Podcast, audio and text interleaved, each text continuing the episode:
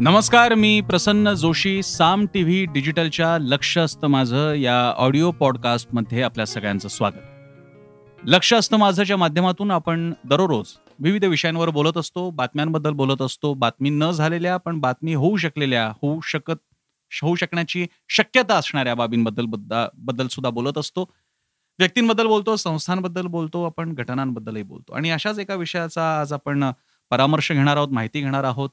आणि त्यावरती एक मतही व्यक्त करणार आहोत. तो विषय आहे राष्ट्रीय अर्थनिर्मिती वाहिनी अर्थात नॅशनल मॉनिटायझेशन पाईपलाईन या सरकारच्या एका उपक्रमाबद्दलची. अतिशय थोडक्यात सांगायचं झालं तर हा उपक्रम असा आहे की सरकारच्या पर्यायानं देशाच्या म्हणजेच आपल्या काही क्रुशल ॲसेट्स आहेत अतिशय महाग ज्याला आपण हाय कॉस्ट असं म्हणता येतील अशा प्रकारचे ॲसेट्स आहेत आणि त्या खाजगी व्यक्ती उद्योजकांना भाड्याने देण्याचा हा विषय आहे.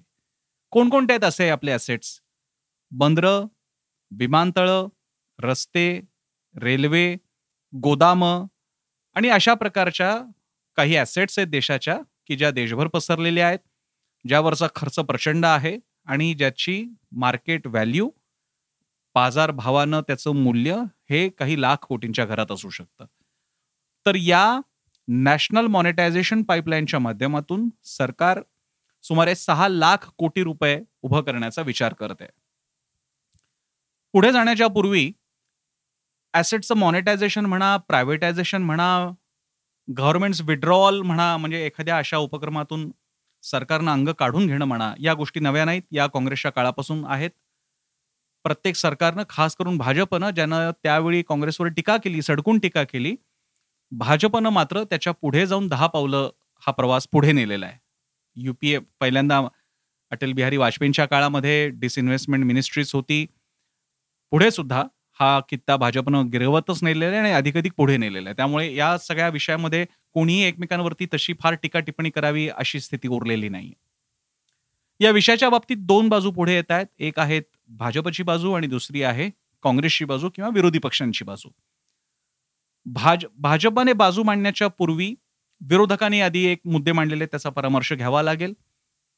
त्याबद्दल भालचंद्र मुणगेकर जे स्वतः अर्थतज्ञ आहेत काँग्रेसचे नेते आणि खासदार राहिलेत त्यांनी याबद्दल असं म्हटलेलं आहे की एकतर यामध्ये ज्या देशाचं उत्पन्नच दोनशे पंधरा लाख कोटी असतील त्यांनी त्या देशानं सहा लाख कोटींसाठी स्वतःच्या अशा क्रुशल ॲसेट्स भाड्यापट्ट्याने लीजवरती द्याव्यात का?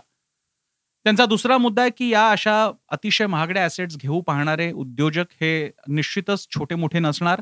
देशामध्ये असे उद्योजक असे महाउद्योगपती मुळातच कमी आहेत. त्यांच्याकडेही संपत्ती जाईल. तिसरा मुद्दा की जरी हे खरं असलं की ती लीजवरती आहे आणि सरकारची मालकी कायम राहणार असेल तरी सुद्धा अशा संपत्तीचा प्रत्यक्ष उपभोग वापर आणि त्याच्याद्वारे आर्थिक उत्पन्न याची शाश्वती असल्याशिवाय कोणताही उद्योजक त्याच्यात पडणार नाही. आणि त्यामुळे ही मालकी केवळ व्हर्च्युअल स्वरूपाची राहणार आहे. अंतिमत तिथे त्या कंपनी व्यक्तीच वर्चस्व तयार होणार आहे आणि जे देशाच्या आर्थिक सुरक्षिततेसाठी योग्य आहे का हा एक त्यांचा मुद्दा होता. त्याला जोडून एक मुद्दा होता यामध्येच की अशा संस्था किंवा व्यक्ती यांच्या मागे अन्य देशांचे हितसंबंध नसतील याची काय गॅरंटी आणि त्यामुळे आपण काळजी करायला हवी. मुणगेकरांनी आणखी एक अतिशय मोठा मुद्दा मांडला तो अतिशय महत्त्वाचा यासाठी आहे.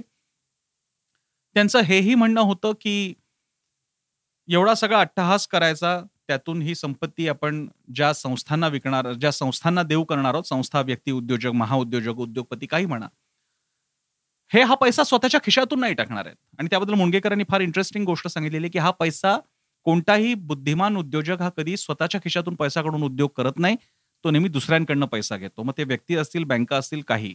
आणि ह्या असेट्स इतक्या महाग आहेत इतक्या मोठ्या रकमेच्या आहेत की त्यासाठीचा पैसा या कंपन्या स्वतःच्या खिशातून काढणार नाहीत.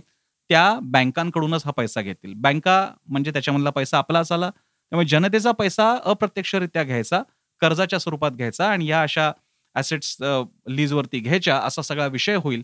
आणि याद्वारे एकूणच क्रोनी कॅपिटलिझमला उत्तेजना मिळते. क्रोनी कॅपिटलिझम म्हणजे जिथे बाजार व्यवहाराची नैसर्गिक मागणी आणि पुरवठा आणि तज्ञता याच्या नियमांची पायमल्ली करून स्वार्थापोटी नियमांना तोडून मोडून ज्या प्रकारे फायदा जेव्हा उचलला जातो तेव्हा त्याला क्रोनी कॅपिटलिझम अशा प्रकारे म्हणजे एक रोगट भांडवलशाही अशा स्वरूपाचं ते स्वरूप असतं त्याबद्दल त्यांनी लक्ष वेधलेलं आहे. हा झाला काँग्रेसचा विरोधकांचा मुद्दा. भाजपने हे मुद्दे खोडून काढताना एकतर काँग्रेसने या संदर्भात वेळोवेळी पावलं कशी उचललेली आहेत त्याबद्दल त्यांनी म्हटलेलं आहे आणि ते दाखले अगदी बरोबरच आहेत.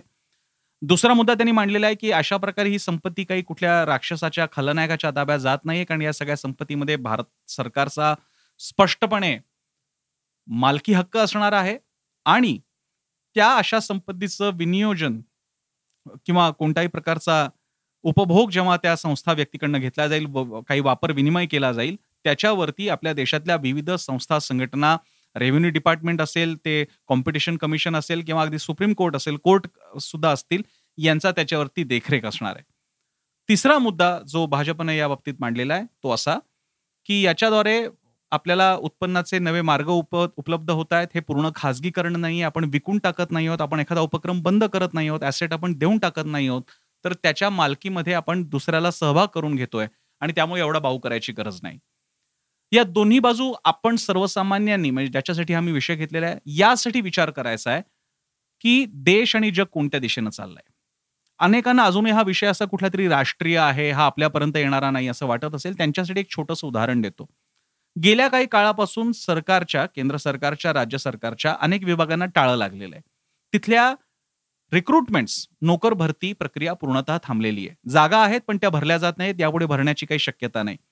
काही विभाग पूर्ण बंद करण्यात आलेले आहेत काही विभाग मर्ज करण्यात आलेले आहेत. म्हणजे त्यांच्या आकारच कमी करण्यात आला. प्रशासनाचे समजा दोन तीन विभाग असतील त्यांना एकच विभाग करून टाका आणि बाकीच्या विभागांची रिक्रुटमेंट पूर्णतः बंद करून टाका. हे सगळं यासाठी चाललेलं आहे कारण हा प्रशासनाचा गाडा हाकण्यासाठी केंद्र असो किंवा राज्य सरकार असो त्यांना जवळपास आपल्या रुपयापैकी साठ पैसे पंचावन्न ते साठ पैसे या प्रशासनावरती खर्च करावे लागतात. ज्यामुळे सरकारला अन्य बाबींवरती खर्च करता येत नाही. उत्पन्नाचे स्रोत मर्यादित आहेत. ते वाढवण्यासाठी कर लावणं सुद्धा मर्यादित प्रमाणातच शक्य आहे.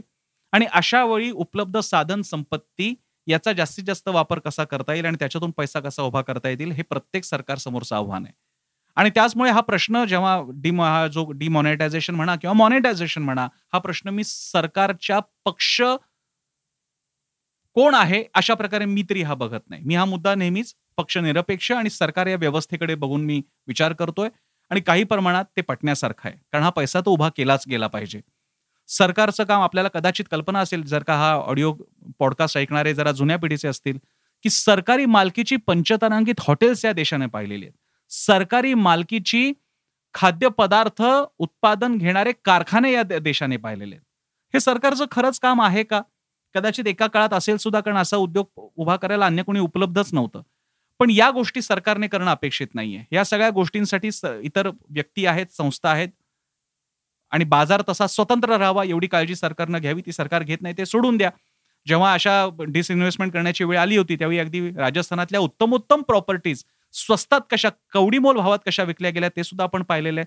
त्यामुळे क्रोनिक कॅपिटलिझमचा किंवा सरकारी जावईपणाचा सुद्धा अनुभव आपल्याला आलेला आहे. जनता म्हणून आपण त्याच्याकडे बघितलेला आहे. पण याच्या पलीकडे म्हणून या कारणांमुळे म्हणून आपण हे नाकारू शकत नाही की सरकारला पैसा उभा करावा लागणार आहे. आणि म्हणूनच हा विषय आपल्यापर्यंत मांडण्याचा माध्यम म्हणजे हा आजचा पॉडकास्ट होता.